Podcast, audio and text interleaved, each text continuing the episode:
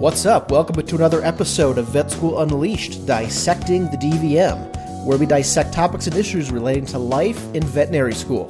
I'm your host, Seth Williams, and I'm a veterinary student at the University of Missouri College of Veterinary Medicine. Today on the podcast, we're going to get into some of the topics that surround the current state of how veterinary education works. Ever since I started vet school, uh, and I've had many different learning experiences in the classroom, I've realized that there are a ton of things that work really well in terms of learning all that we need to know in vet med, but also there's a lot to improve upon. So I'm excited to introduce a friend of mine who is currently a fourth year vet student at the University of Tennessee in Knoxville. So meet Matt Asciutto. Uh, we'll learn a little bit more about Matt's background and career goals as we get more into the podcast, but I really wanted to have Matt on today because of his deep passion and talents for education. I'm excited to hear what Matt has to share about the current educational climate and what we can do to make uh, the most of our vet school experience. So, welcome to the podcast, Matt. I am so thrilled that uh, we could get together and have this conversation and get to see you again. So, how's it going? It's going all right. It's the crazy busy life of a fourth year clinic student who has no idea what they're doing in clinics, I guess. It's like, like, like we talked about, I'm on a, an externship. So for the first time, I'm actually in a clinic seeing what it's like in private practice. And the differences are uh, pretty profound. so. I, I bet. So Matt and I met at an externship at Live Oak Bank actually this past July in Wilmington, North Carolina, and this was a really great externship. I recommend um, all of you listening to look into it. Um, it's actually an externship that has nothing to do with practicing medicine, which was a really nice change of pace. Um, it was all about getting business skills that relate to veterinary medicine practice ownership. Uh, anything stemming from financial knowledge, you know, reading bank statements and, and reading financial statements and, and how to manage your practice financially, also marketing, uh, selling yourself on a personal level, uh, learning how the banking industry works, of course, um, how to buy a practice and, and, the process that goes into that. So it was really, really cool. So throughout the the two weeks that Matt and I, as well as three other veterinary students, uh, were down there, Matt and I had a lot of great conversations about our careers and where we were going, uh, where, where we hoped to go with them, and and talking about our experiences with vet school and the current educational climate. So I wanted to start off by first asking you, Matt, uh, what your current goals are with your career. I know it could change, uh, you know, by the day, uh, by the week. Yeah. Um, so yeah, so what are your what are your plans as of right now uh, as a full fledged veterinarian? Oh man, yeah, you're right. I mean, it does sort of change. I think that you know part of it is you sort of go through vet school and sort of assuming that you're going to go into small animal clinical practice. And um, the closer and closer I get to that, the more and more, I guess, afraid of it I, I am. And um, not that I'm unsure that I couldn't do it. I feel like, you know, like I've kind of learned over the past week and a half at this place, I think I could do it. I think I could be pretty good at it. And I'm pretty sure that you know the education system that we have set up in the clinical year and all that stuff definitely prepares us to go into practice but i'm definitely not sure that that's the thing that i want to do. So like as you know that you know my my background has nothing to do with veterinary medicine and, and I, I go to university of tennessee and tennessee doesn't have a clinical requirement at all for admissions. So um, you know my background was in chemistry and i always just assumed i would go into research and I'm old, man. I'm like 32, aging. I definitely have significantly more gray hairs. yeah, my my head is full of gray hairs now. My beard is uh, is kind of getting some as well. So I don't know if I want to do the whole PhD residency route. Um, so I think that you know part of what I'm I'm thinking is doing like a part time um, vet stuff. You know, relief work, spay neuter clinics. Um, trying to do even just like a two or three days a week at a clinic type of thing, and then also start this whole education thing that I've been kind of talking to you about um, as well. So that's that's part of that's that's it. I guess right now that's that's the thought. Right, and I know that you want to be a big mover and shaker in the education scene, in vet med and, beyond. And you are a mover and shaker thus far uh, from from how I've gotten to know you and the things that you do um, outside of vet school. So I want to know what what was the motivation or what was the driving force behind you thinking to yourself, you know, there's some changes that could be made that need to be made. Um, there's a lot of opportunity to to change the face of of veterinary education. and how us as vet students can better succeed in vet school and what could be changed to make it even better um, than it is right now.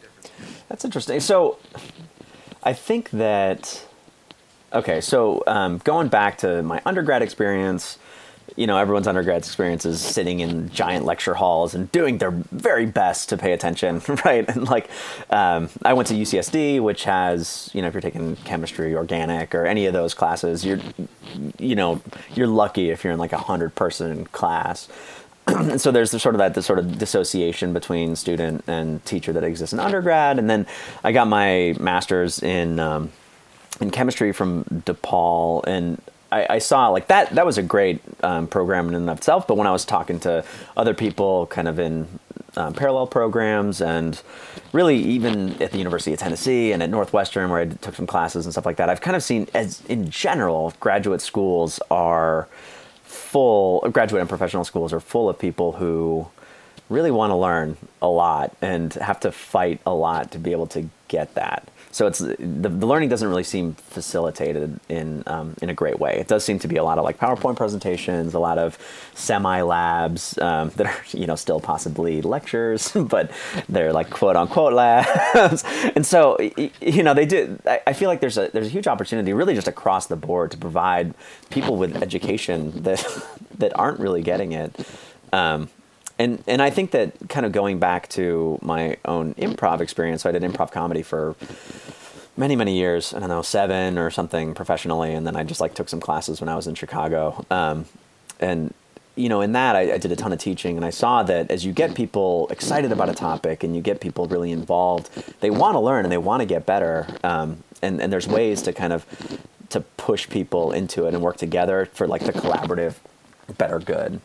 Um, or greater good. So I don't know. I don't know if that answers your question, but I guess those are all the things that I'm kind of thinking about that that that kind of pushed me into this thing of like, you know what, that we can do something. Like we can make this better. you know, the teachers don't seem to want to be there. The students want to don't want to be there. It's like, what are we doing? you know. So. So, what ideas do you have to make it better? So uh, that's like that's I guess uh, as like one of our professors would say, it's like complex and multifactorial. so I, I, I feel like um, I feel like the one major, gosh, there's a couple of major facets here, and like one is expectation, um, the other is culture, and then I guess the third is actual you know delivery of inf- information. And so um, I think that the there's sort of and we were kind of briefly talking about this. There's like an expectation mismatch almost, where you know it's like you go in, um, you go into a school, and the the professors and the academic leadership and all that sort of have this idea of like, okay, this is what needs to be taught. Like you need a bacteriology course, you need a virology course, you need like these these systems. You go through clinics, um, and then you take the NAVLE, you pass you get the DVM, great. So as long as you pass the NAVLE and as long as you get the DVM, like you're gonna be that's good. Like that's our metric for like how well we've prepared you up to that point. But I mean, it kind of if you notice, um, and you'll kind of see this when you start studying for NAVLE, like the information that you're studying for that and the stuff that you're using in clinics and the stuff that I'm finding that we're applying in private practice is like tangentially related to a good portion of what it is that we've been taught. And so I think what ends up happening um, is that we kind of get overloaded with I don't want to say minutia, but it does seem that way sometimes. Like s- things that don't necessarily matter to the everyday practitioner. And so as a result, we don't get to focus on the things that do matter to the everyday practitioner. Um, and I think that there's, you know, we just haven't really sat down and, and created that expectation, um, or at least aligned the expectation with reality in a real way. And so paring, paring back the curriculum a little bit would be great. And I know that some schools are better about that than others. Um, there are schools that I've talked to students where they, you know, the, the curriculum committee will sit down and a bunch of people will be like, hey, let's look at this respiratory course. You don't need this or this or this. And like, you know, they, they pare each other back a little bit, um, which is great. So that's one. And then the other is culture, um, which I could talk forever about. But basically, it's like if you looked at an academic institution, and compared it to like a, a, Google or a Samsung or any of these like bigger Zappos, um, those companies have a corporate culture where people want to go. Like, you know, Live Oak Bank, like we were there, we wanted to show up every day and sit in these like these amazing conference rooms with windows and there's trees outside and people are happy and they all sort of um, they work together on some sort of common goal. Um, whereas I feel like in academia we don't that doesn't exist. Like corporate culture is not a thing in academia, and as a result, you have overworked professors you know, having to do a lecture at two o'clock while running from a surgery in order to get to that lecture, and then they have to like go make sure that they do all their PCR samples or you know write a, a paper, whatever it is. I mean, they're super super stretched thin, and then they have residents who are then overworked as a result, who then and then it all just sort of trickles down, and no one's happy, and so the whole just that like if we could just improve culture, um, you know, and get people to enjoy being there, then I feel like that would go a really long way. Cool. So that yeah, that's that's all great. Really great insight on kind of what's going on right now and and your thoughts. Uh, another big question I had for you. So since you are nearing the end of your DVM educational experience, um, is there anything that you would do differently, knowing the things you know now, um, just in terms of, of how you've learned things um, or or not learned things that you should have learned now that you're in a clinical experience? Anything you would have you would have changed um, in your first three and a half years? Yeah, I, I think that we have a tendency, and this is sort of built into us because of the programs that we've kind of gone through. We've always tried to get into this this very competitive, you know, veterinary school program, and so we've done we've gotten really good at taking like multiple choice tests and and right. you know passing each of the levels, jumping over the hurdles um, without necessarily regards for actually learning the information. And so, what uh-huh. has to necessarily happen, and definitely does not, with anyone, inclu- myself included, is is make that switch to realizing like this is stuff that you you know I need for the rest of my life. Right. And even even like the you know if you're a small animal person like the cow stuff and the horse stuff or whatever it is that you don't think is applicable, it actually ends up being really really helpful and you know professors say this all the time understanding the mechanisms of pyrrolizidine alkaloid toxicosis is mm-hmm. equally beneficial to small animal stuff because you can kind of see like oh that disease process is you know akin to these other disease processes as well so right. learning to learn is i think something that we could all do a lot better about and a big piece of it is just we just get we kind of get overrun with the amount of material and so it's way easier to like look through your notes a couple of times than to or and then when you're done with the test like just forget it all like let's just flush it right. we don't need it right. we have another test to study for on friday and it's tuesday so right um, it's really then hard to you know go back or force yourself to go back and really look at that information again or when we're studying it the first time like really study it to learn it not just to right. Um, right. And what I've found, you know, especially in the past year, is that there's so much pressure on learning everything that they're giving to us, which I don't think is humanly possible to learn absolutely everything that they expect us to know. Yeah. Um, so what I'm finding is that I'm learning as much as I possibly can, but like you said, another test is coming up in a day, and I've got to figure out a way to make room in my head, in my yeah. short-term memory, to um, to pass the exam. Where what I probably should be thinking is, I should be committing this to long-term memory um, don't worry so much about uh, succeeding on the test as much as I want, but making sure that I remember the stuff in a month, six months, in a year. Because what I'm finding is that, I mean, if you ask me, you know, even decently sized concepts about anatomy from my first year, I may not be able to recall a lot of it. Um, right.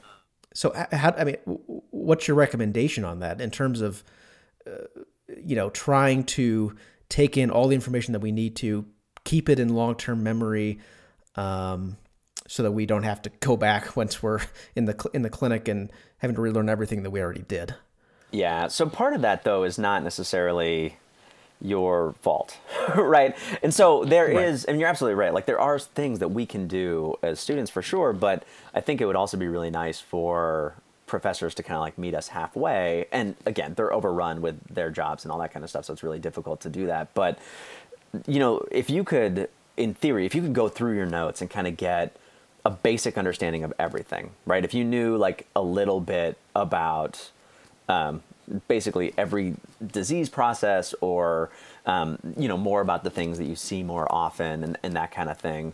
Um, that would definitely be beneficial. So it's not necessarily our fault, right? Like it would be great if someone can like meet us halfway a little bit in, in that and sort of like lay out, hey, these are the the basic fundamentals. Like you're gonna need to, you're gonna see pancreatitis cases, you're gonna see diabetes, you're gonna have a DKA patient in the hospital, and those types of things. Um, so that would be really helpful.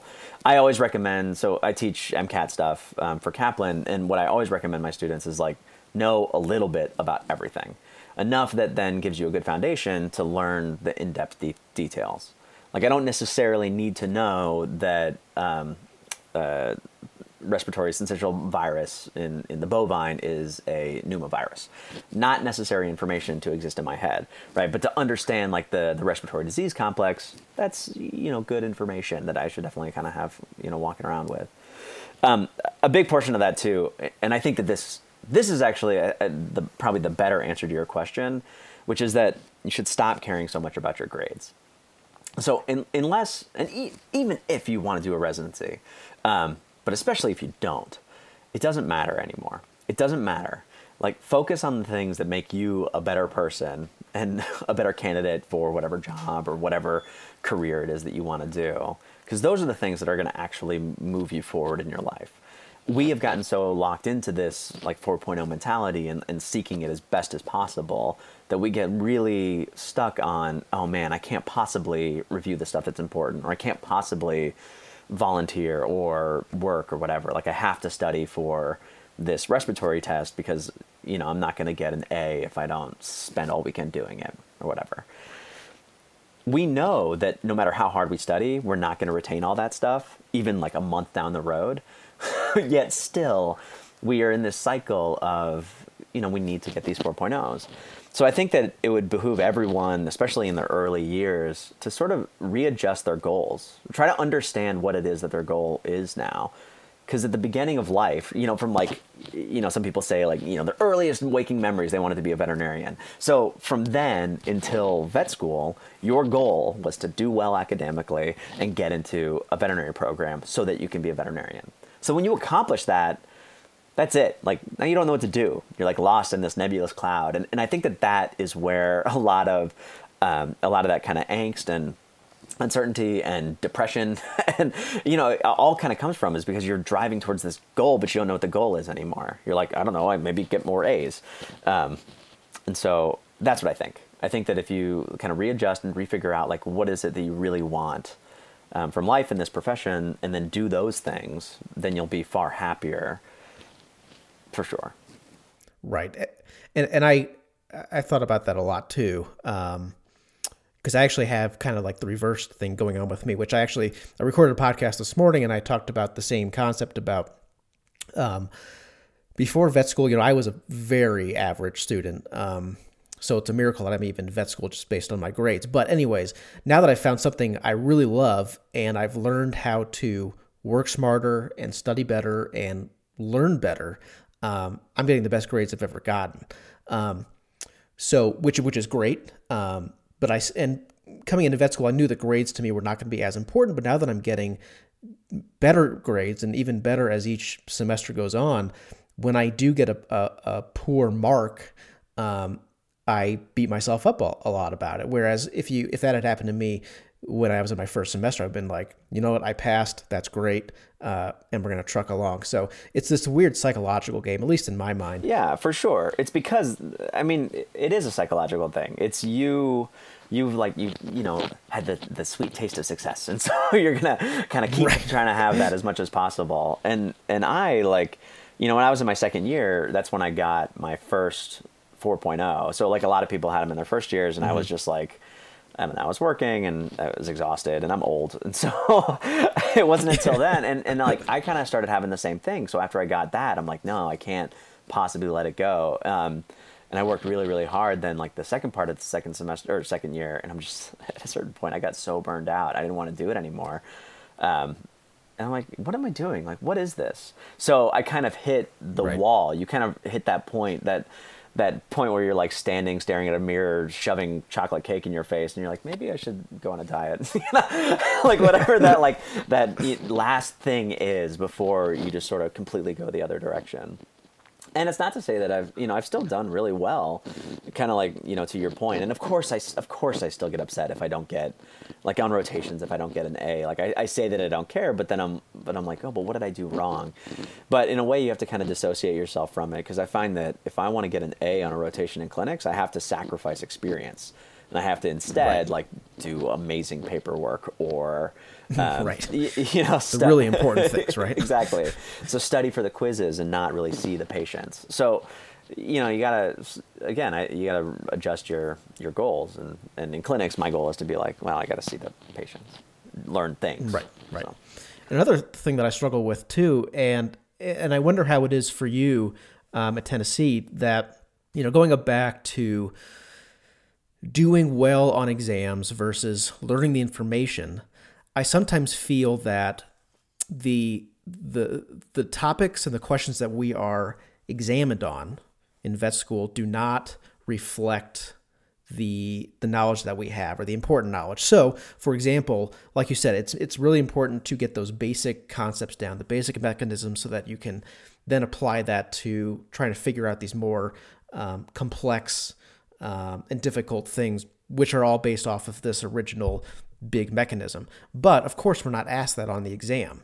Um, we're asked these really weird and you know tiny details that you know what's happened quite often is that you know I study really really hard and, and learn these these big big uh, these big picture ideas, um, but I don't do well on tests, and I feel like it's almost unfair that the grade that I got, let's say it was a, a low C, that doesn't that does not um, it doesn't demonstrate the knowledge that I know about the topic.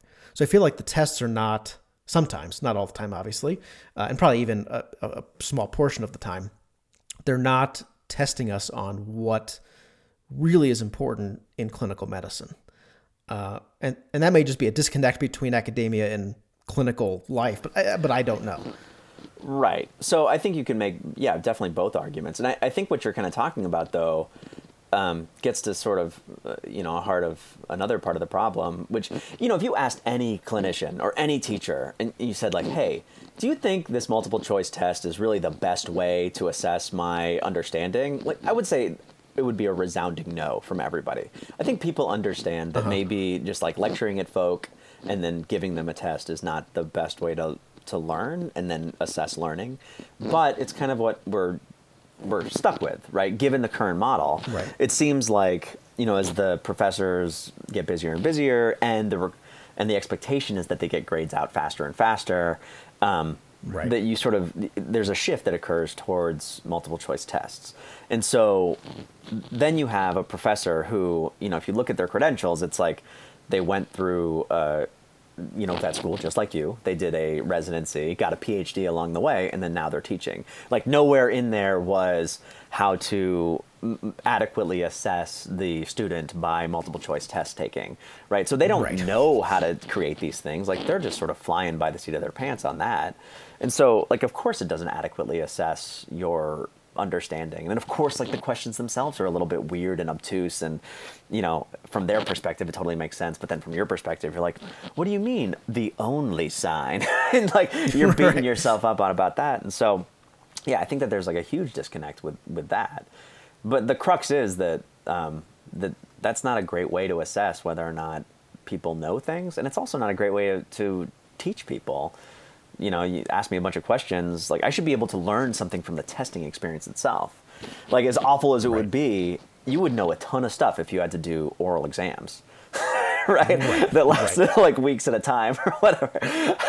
like of course you would know a ton, but it would also be terrible for everyone involved.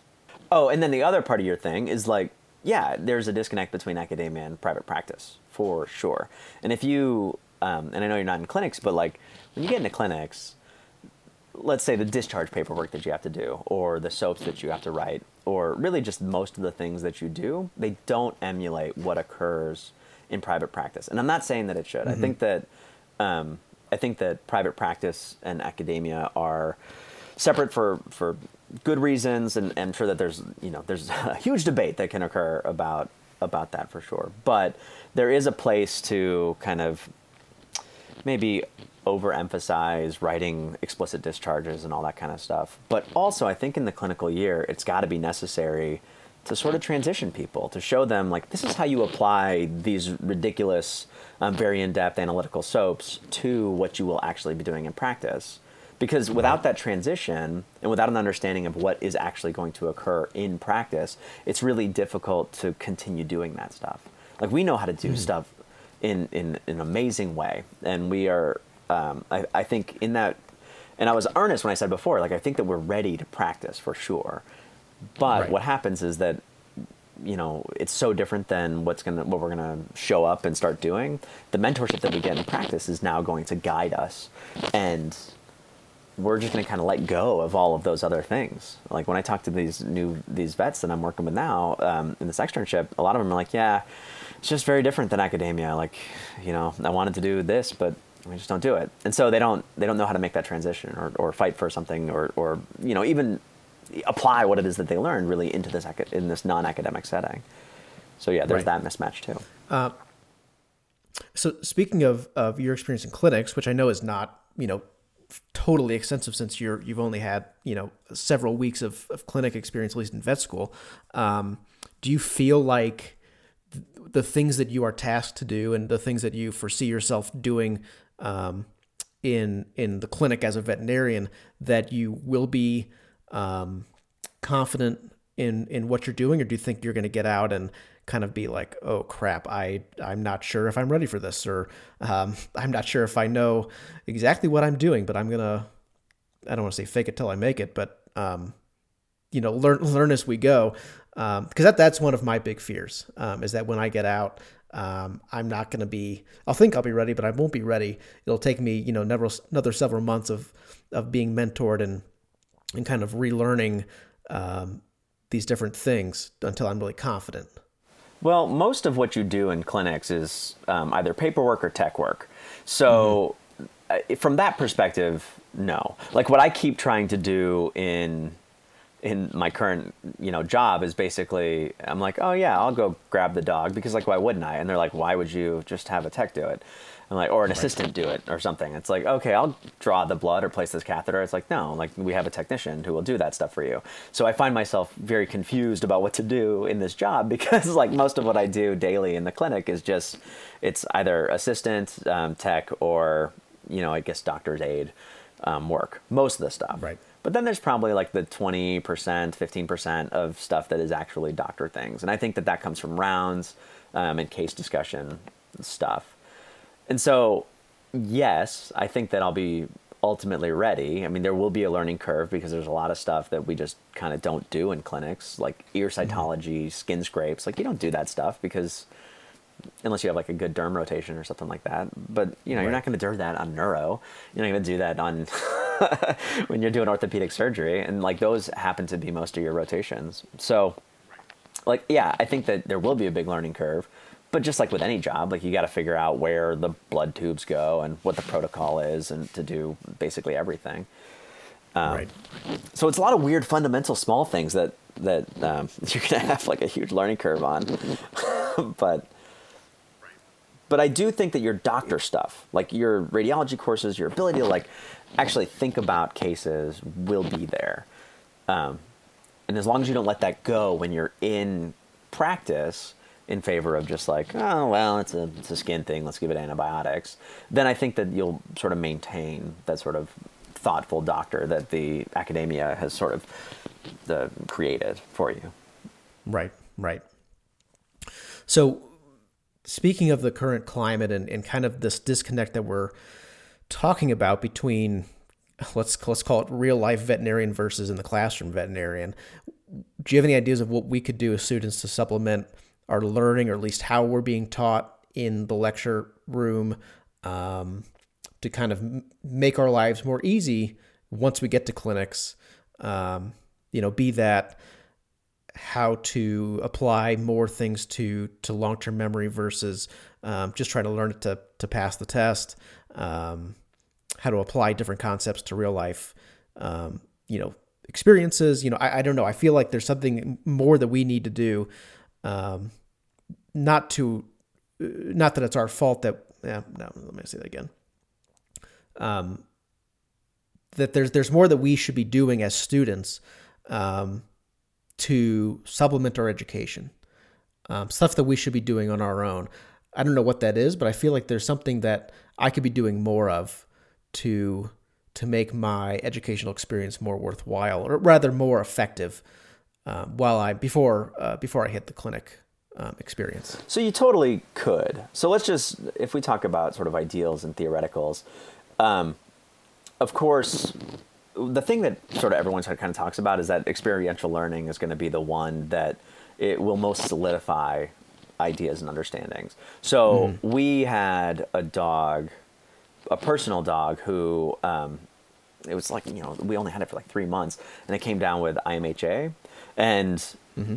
I was in my first year, and this is before we even learned IMHA. But my wife was a year ahead of me; she was in ClinPath, and they were talking about you know hemolysis and all that kind of stuff at the same time. And so that case for her, because we you know took it through the wringer, through the ICU in our school. It was there for like two weeks doing the thing before it eventually passed away. So every mm-hmm. aspect mm-hmm. of IMHA is one that both of us know pretty well because we have right. that sort of intimate understanding or intimate understanding and and that's something that even you know me who I didn't have that on that kind of base knowledge because I wasn't really at that point yet I still knew enough by the time that we got to that information in second year that I still remembered everything. So that, right? Like cases, of course, is going to be the way to put it away. So in theory, if you were to learn some things, um, say you were to go through like abdominal anatomy and then go into the clinic, you know, watch a surgery, and then think about, okay, cool. So they're doing um, an ad- abdominal explore, and then you like go back to your book and you you know think about, okay, sweet. So I saw them go in here. You know, they took out like small intestine, so that was all probably jejunum, jejunum, jejunum, like tons of jejunum right. everywhere. and, like, and like you know, they went in over here. They tried to avoid the spleen. You know, as you're looking at it, it's on like the right, so it's actually the dog's left, and like all that kind of stuff. You know, as you're doing it, will then potentially uh, enable you to like put that stuff away.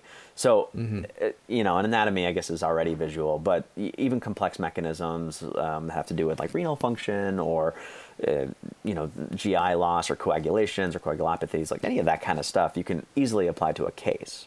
Now, right. a big part of that is finding the case. Um, taking the time to go down to clinics, talk to a clinician, getting with a group and discussing it, being enough a, like a part of that case to learn the information kind of as you do it. Um, or as you go through it. So that's hard to facilitate. But yeah, if you could do it, that'd be awesome. Um, right. So that's one. There's other, you know, if you look up just theories of learning, and I am by no means an expert, uh, uh, by by no means an expert at talking. but if you look up, uh, you know, if you look up theories of learning, um, and I'm not an expert at it, but there's a lot of things to suggest that that we are not necessarily an auditory people, right? Text based. Mm-hmm. Um, we were never really supposed to have a written language.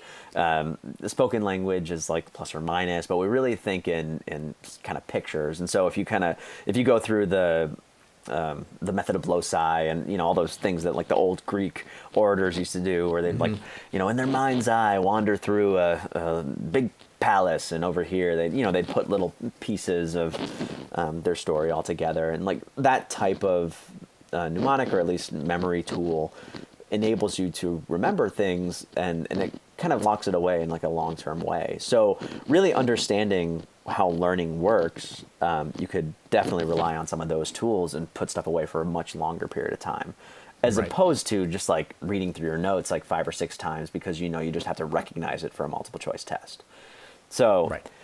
um, again, one requires a lot more work than the other. Uh, but, uh, but for sure, like I remember way more about circovirus than any of the other viruses because that's the only one that I like had the you know sort of wherewithal to force myself to do. Um, right. Speaking of uh, speaking back on this whole some of these disconnects that we're experiencing in vet school life and in the educational system in general. Another interesting thing that I have realized is that there is not a whole lot of collaboration between veterinary school and human medical school.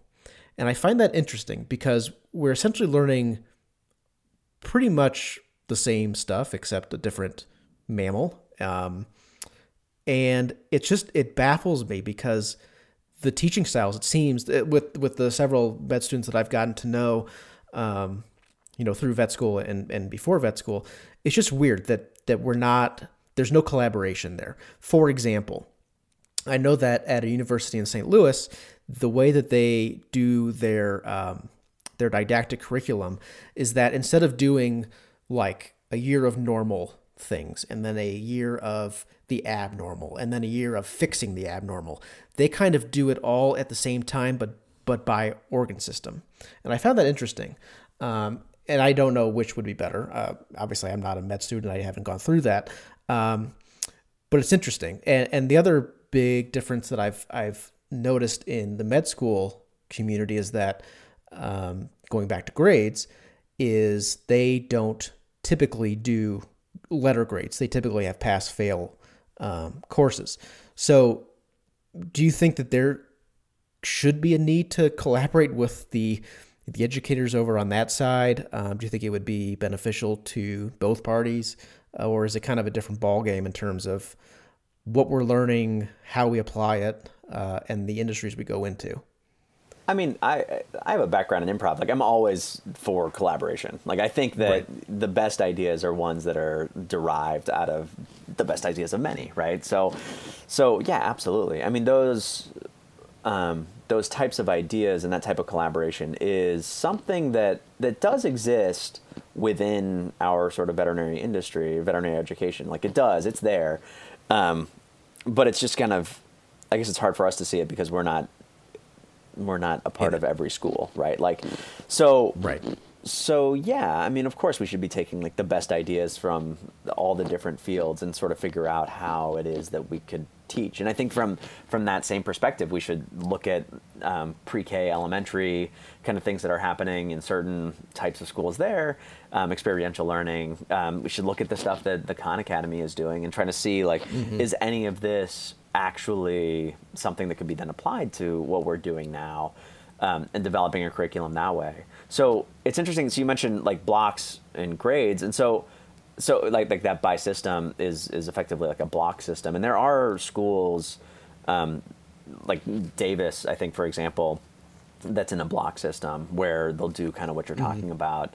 Um, there's benefits to that. So students, when I talk to them, um, who go through that type of system, like the benefit is like, of course, you learn that thing like inside and out.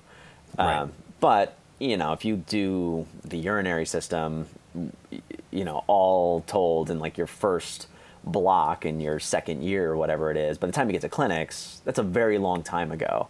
So right. there's that too. Like there's a big period of forgetting that can occur kind of in between. And so there, then the argument can be made like if you keep reviewing it or keep touching on it like year after year after year, then mm-hmm. at least you are refamiliarizing yourself with whatever that system is, so you don't really forget it. Um, right. But you know you might take longer to learn it um, overall. I think that right. ultimately though, if you kind of look at that, if you're just talking about how to cluster things. Um, we're still missing like a big piece of you know types of learning because if we're still just doing PowerPoint presentations where you're reading off of the slide, which don't get me started about that, like or like labs where you know you got to give a presentation at the end, and so no one's paying attention to each other's presentations because we're done with that, um, or you know right. lots of things that are not necessarily great learning tools. Then it doesn't really matter how you format it um, it's still not going to be super effective. Like really, the best part or the best pieces of I think the veterinary education system and medical education kind of in general are those little um, experience based or you know we have what's called application based learning experiences um, or ABLES mm-hmm. where like a week we all sort of sit down in a small group and discuss a case. And we kind of go through a case and do you know research at night and then come back and then we get like a new sheet of paper about what happens next in the case. And so we're kind of like actively right. working through it. Right. And so that type of thing um, i think you know a lot of schools have some thing very similar but it's case-based learning. Um, and i think incorporating more of that is great um, one of our i went to a curriculum meeting uh, between my first and second year, and they were kind of talking about how to change the UT curriculum. And one mm-hmm. thing that one of the professors said was that there's all these different types, um, kind of what you're talking about with like blocks and not blocks and all those things. And really, the one thing that mattered the most when they looked at it was how how devoted the professors were. So mm-hmm. if the professors were really into it and, and wanted to teach, then those are the better programs that get more students or you know have have students get more out of it. Right. Um, that's a that's a good point because we were just talking with with my friends at at Mizzou after this past semester that uh, we were taking one course that was very heavily team taught, um, which I know is a pretty common thing in vet school, uh, and I think you really hit a good point about I think the professor can make all the difference in the role. At least that's my opinion at this point.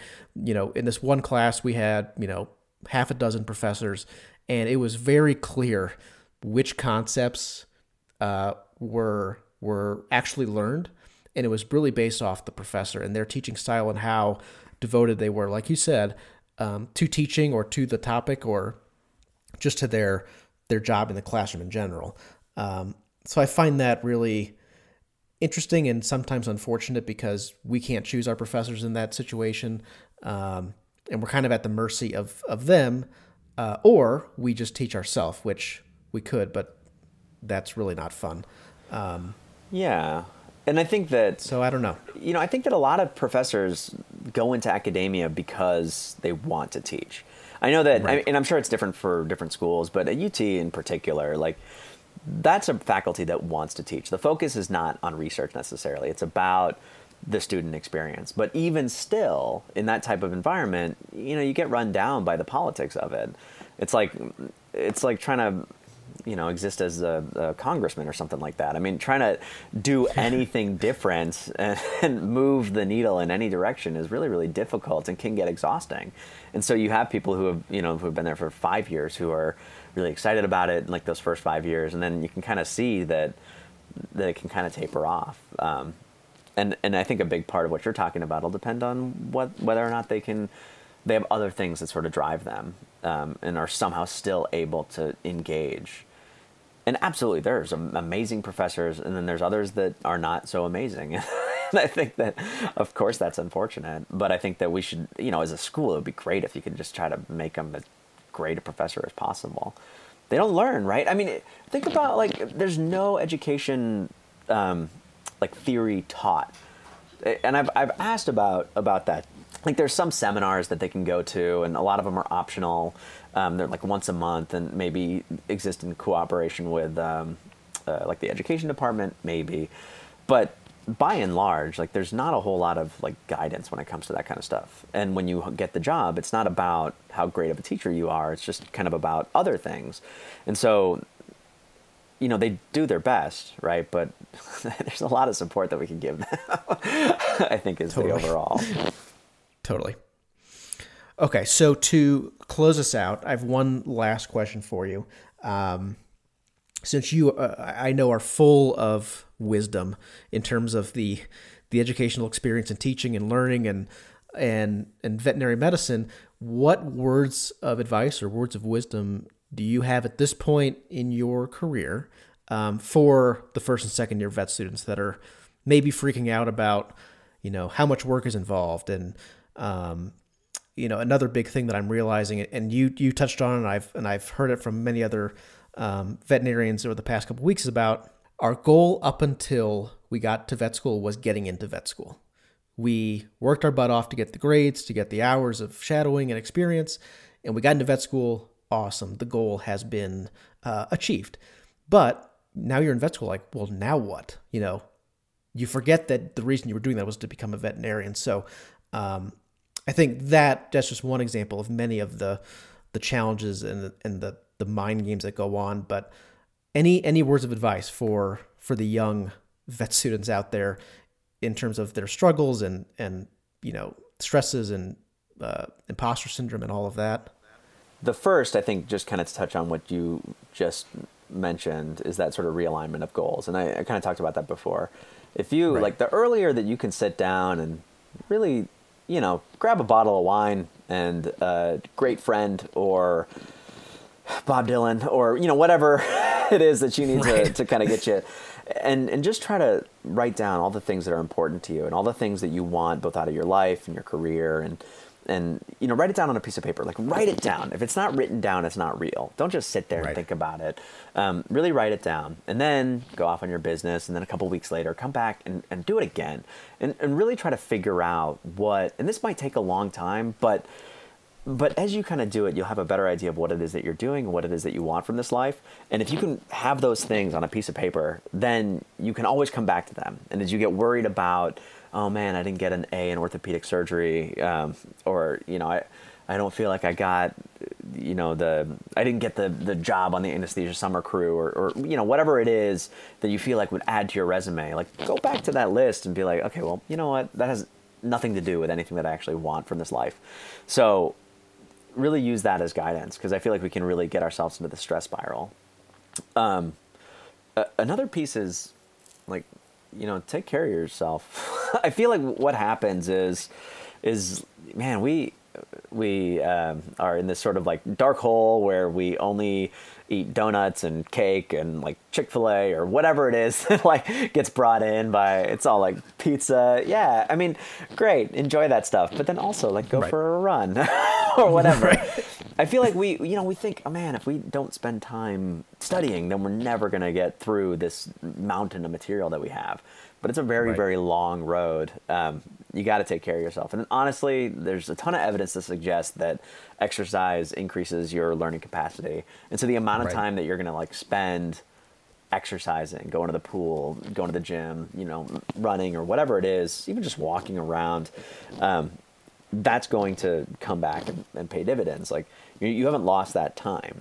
It's not like a one for one situation. And so you're going to be healthier, you're going to feel better, and you're actually going to learn better as well Right. if you just right. get out and exercise a little bit. Um, yeah, and then you know take time for friends and, and family and, and do those things because um, I'm realizing now as I kind of you know, and I'm again old, aging. I'm an, an aged 32, I'm turning into like this decrepit 33 or, or whatever. I don't even know how old I am anymore. But you know, I, I look back and I, I realize that you know, it, you get really close to these people around you because you're kind of going through this. Uh, you know, can have have fun times too, but it's it's also part of a like a giant hell. you know, at some point, Right. you know, you just kind of feel terrible about it, and um, you've made a lot of really close friends, and and we I realize now as I'm kind of on the tail end of clinics that everyone's going to kind of disperse into the wind, and you're going to see each other sure at like at conferences and things like that, but you're never going to see each other in the same way. So take advantage of that stuff as as often as possible. Um, oh, imposter syndrome. That's huge, and um, um, yeah, you are um, you don't know things, but you also know a ton of things. So if you can kind of think back, even just kind of glance through your notes of whatever it is that you've done already, and just glancing through, just realize you will realize how much more you know now than you did, you know, six months ago or whatever Right. it is. And I think that the most valuable thing to understand is that you don't need to have all the information in your brain. You would love to be able to have like a, a working ability to reason through some things, to prioritize uh, problems and, and things like that. And that comes with experience, which you're going to have during clinics. Um, but your major skill is to be able to know how to look up information how when you have this patient that's um, been vomiting for three weeks, like how it is that you are going to go into the literature or um, textbooks or call a university or whatever, and just kind of get some some traction in understanding how to get to the diagnosis or at least how to treat this dog or cat or horse or cow or whatever, because that's that's the key. Um, yeah, so you have that skill and you're gonna be able to do it, and it's all about sort of confidence. You're gonna be fine. Just pretend like you're pretend that you can do it, and one day you'll be able to do it. And I think that let me i'm just going to toss an anecdote in here um, and it's something that i like to sort of talk to my mcat students about and it's when i was so i did improv comedy for a long time and it sort of surprises people to hear that i was once a very shy person right? Like in my late mm-hmm. teens and early 20s, I was super shy. If I if I wanted to order off of a menu um, and and there was like mayonnaise on the burger and I didn't want mayonnaise, I would not order the burger. I would not I would not be like hold the mayonnaise. I thought that that was too complicated and I was going to get into some sort of like discussion. I didn't know how to handle that, so um, so it was like a really big deal to force myself to kind of do improv. And I think that what ended up happening is I could have very easily quit, and man, oh man, did I want to. But what what instead happened is we would do like five shows a weekend, and so I would keep on forcing myself to get up there and you just kind of make the moves. You you stand on stage and you say things, and you hope that somebody supports you, and and eventually um, somebody does, and eventually the audience laughs at you, and you're gonna fail like a ton. But if you kind of sit and realize, you know what, that failure wasn't so bad. It kind of moved me in that right direction. Um, what eventually happened to me is is that I kind of worked on all that, and I ended up being one of the more, you know, I guess a pretty popular player on that that team, and um, I was invaluable for a long time, and I guess a pretty good improv player and uh, then a good teacher and um, and now I can order off of menus and like it's I don't know. It, if you just keep on moving forward and, and, force yourself to do things that you're uncomfortable with yeah you're gonna fail a ton of times. But if you if you're moving in the direction that you want to be moving you're gonna eventually succeed. Um, right. so I don't know. Yeah, you can't really go forward without failing, in my opinion. I think failings can be a good thing. Yeah, um, as long, especially if you're failing over the right things. If you're failing over not being prepared, right? If you show up to a rotation and you haven't read your oncology notes, which I have totally done, um, and you failed because of that, then that's less good, right? So, right. but it's still fine because then you adjust, right? As soon as I did that, and like I had, I had to go poorly. I had to a patient who had a very poor prognosis, and I didn't know what the you know the cancer was, so I was just was like talking to the the client like nothing was a, a big deal, but apparently it was like two months uh, median survival time. Anyway, it was not it was not good. So after that, I I like I stepped up my game. I absolutely will not go into a case without looking at it first. And so even in that, it was fine, but. Right. Yeah, learn learn something from that. But you're gonna be fine. It's gonna be great. You just sort of like force yourself to be confident and eventually you right. will be. Totally. No, I like that. You will be fine. I think that's the the theme. Yeah, you yeah. will be okay. Um, okay, so uh, to finally wrap it up, I have three rapid fire questions for you. Okay, okay, you ready? Yep. Favorite color? Blue. What was the last thing to play on your iPhone, iPod, whatever? Um, I wrote these. Uh, okay, so in 2010, I wrote these songs to kind of like lampoon my wife's cousins.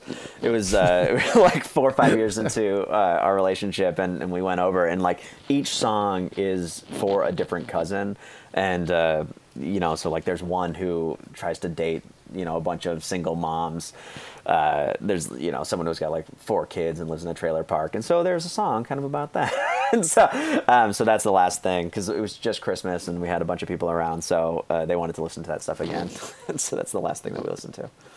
Good. All right, last question. If you could be any animal, what would it be? Uh, I, I, I gotta, I don't know, eagle, I guess. I don't think I have any. I don't have any reason have other than that's the first thing that popped in my mind. That's what it is then. All right, good. All right. Well, thank you uh, very much for engaging this really great conversation. I think we uncovered a lot of really cool things um, and great topics and, and things to look out for and and ways that we can make a difference in the vet school system and how we learn things and how we become a better person. So I think uh, I think vet students out there that are listening and, and prospective students and veterinarians that may be listening, I think there's there's definitely something to learn from this. So thank you very much for your time and yeah, your insight. Thank you for having me. Um, and good luck with your last five months of uh, of vet school and and and figuring out your future. Yeah, thanks. This is Sparta. you know, that's, that's how I feel. right. All right, man. Right. Thanks. Nice talking. All right, cool. Thanks. So again, I want to say a huge thank you to Matt Asciutto for spending some time with me today uh, and to talk about this incredibly interesting topic. I hope you were able to take away some good tips and that maybe our conversation sparked some ideas of your own regarding your own experience in vet school. And thank you so much for listening to the Vet School Unleashed podcast.